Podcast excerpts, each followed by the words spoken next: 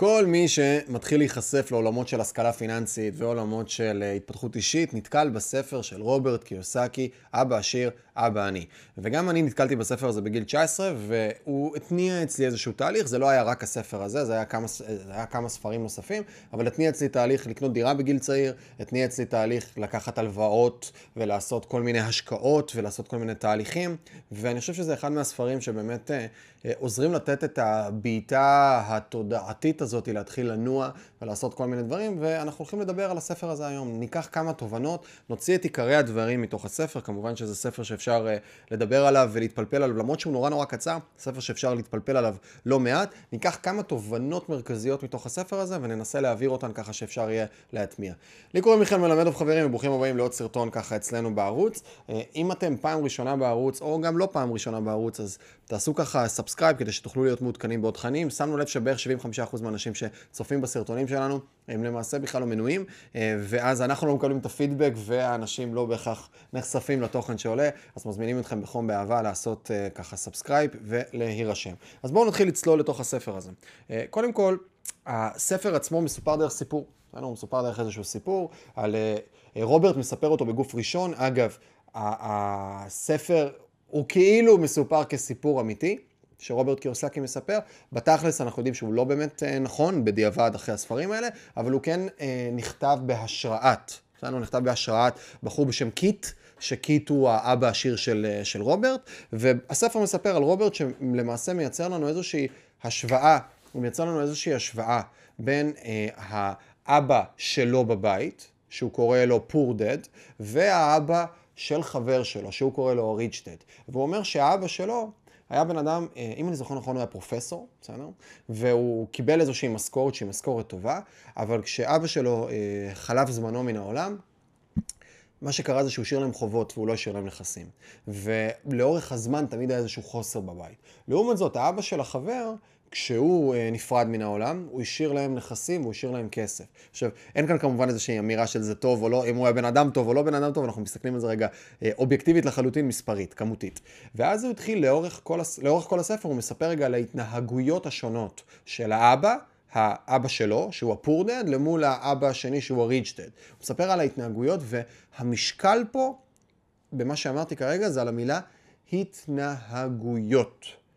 כל התפיסה וכל ה vibe של הספר, הוא מדבר על זה שבסופו של דבר בניית ממון, בניית הון מסוים וחיים ברווחה כלכלית, זה משהו שנבנה באמצעות התנהגות נכונה. יש אלמנטים של מזל, יש כל מיני אלמנטים, כל מיני דברים, מאיזה מקום אנחנו מגיעים, עם איזה התחלה התחלנו, אה, האם יש איזה שהם biases בחברה לגבינו וכולי, אבל כתפיסה כללית זאת התנהגות. גות, שאם אנחנו נדע לספח ולהכיל אותה בתוכנו, נוכל לייצר איזה שהן תוצאות כלכליות. וזה הקונטקסט של הספר, ולאורך הספר הוא מגולל לנו את הדברים ואת התובנות שהוא מקבל מהאבא העשיר. ואחד מהדברים המרכזיים, ומזה אנחנו נתחיל, וזה אולי המסר העיקרי, רוברט מציף לנו את ההבדל בין התחייבויות לנכסים. וזה נשמע משהו שהוא כזה, אוקיי, סבבה, אז בואו בוא נדבר ונבהיר מה זה אומר.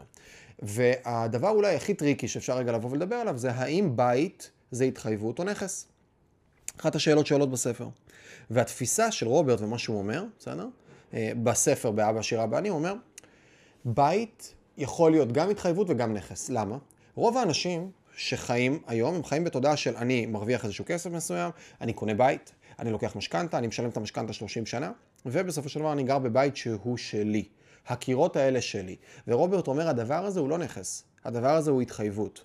כי למעשה, על מנת לספק את הצרכים היומיומיים של בן האדם, הוא קנה את הבית הזה. הוא לא קנה את הבית הזה כנכס שאמור לייצר לו איזושהי הכנסה, איזושהי הגדלת הון וכולי. ויותר מזה, גם רוב האנשים שיקנו עכשיו איזשהו בית מסוים, הם לעולם לא יפגשו את הכסף. למה אני מתכוון? אנשים שקונים בית, לרוב, הם לא ימכרו אותו ויעברו לבית בשכירות. once עושים את הצעד הזה, רוב האנשים שקונים בית למטרת מגורים, הבית הבא שהם יקנו, הוא יהיה הרבה פעמים בית עם חדר גדול יותר, או בקומה גבוהה יותר, או באזור טוב יותר.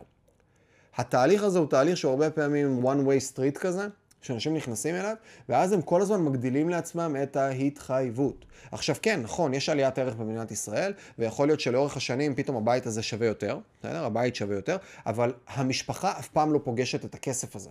כי הכסף הזה נמצא בקירות, והוא למעשה מייצר להם סוג של התחייבות, בסדר? כי יש להם התחייבות לחשבון חשמל, ויש להם התחייבות לארנונה, ויש להם התחייבות למשכנתה, ויש התחייבות לחשמל ולמים ולכל הדברים שמסביב לבית הזה, ולמעשה הם לעולם לא מייצרים נכס מסוים. עוד דברים שהוא, שהם liabilities, שהם מה שנקרא מחויבויות ולא נכסים, זה רכב. הרבה אנשים אומרים גם נכס, רגע, קניתי רכב, יש לו שווי, אבל לא. הרכב הזה הוא גם כן משהו שהוא הוצאה. ואז אנחנו שואלים את עצמנו, רגע, אז מה זה נכסים?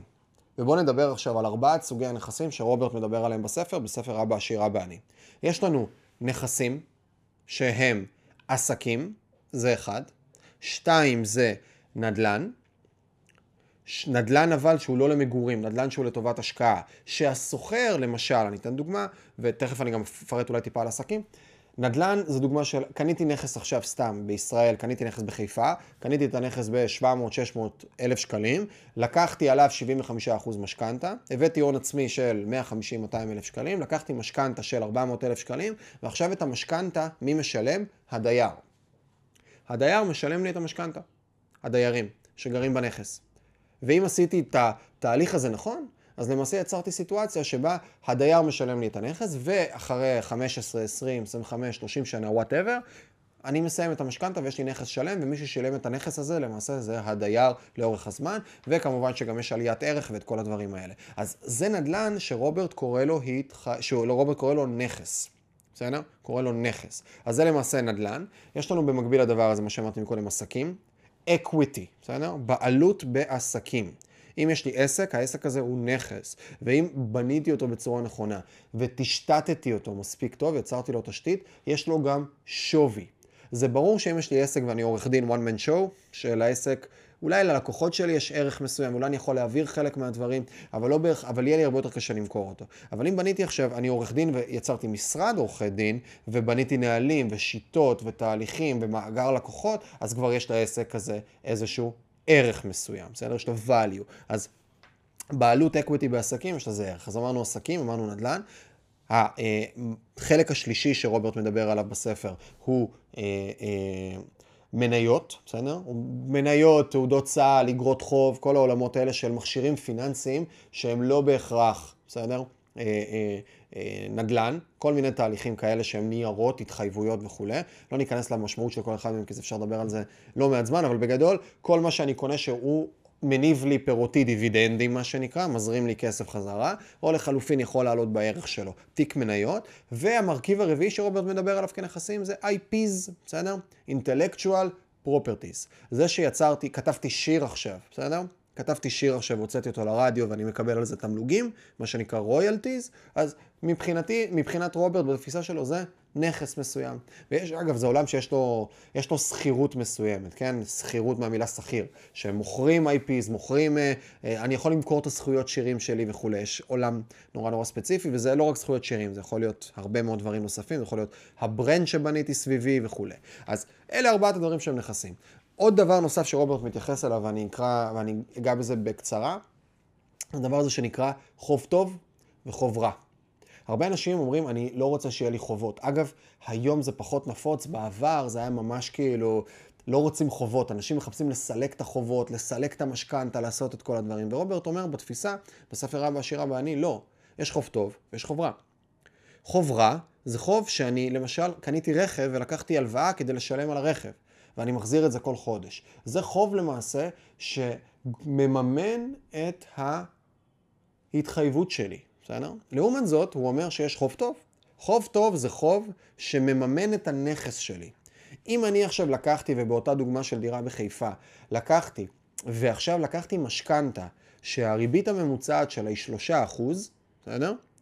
הריבית הממוצעת של המשכנתה היא 3%, ואני מצליח לייצר תשואה של חמישה, חמישה וחצי אחוז מהדיירים, יש לי פה מה שנקרא ארביטראז', יש לי פה הפרש, שאני למעשה משלם לבנק 3% על הכסף, אבל בפרקטיקה אני מקבל כל חודש 5.5%, ויש לי 2.5% האלה, שלמעשה הם נכנסים אליי לכיס. הם הופכים להיות, וזה למה זה נקרא נכס ולא התחייבות. אז אין לי בעיה עם חובות שהם חובות טובים, כי חובות טובים עוזרים לי לגדול, לצמוח, לעשות הרבה דברים. בהינתן ואני עושה את הדברים נכון, ואני בונה תוכנית ואני עושה את הכל. כן, אני רגע שם פה במאמר מוסגר.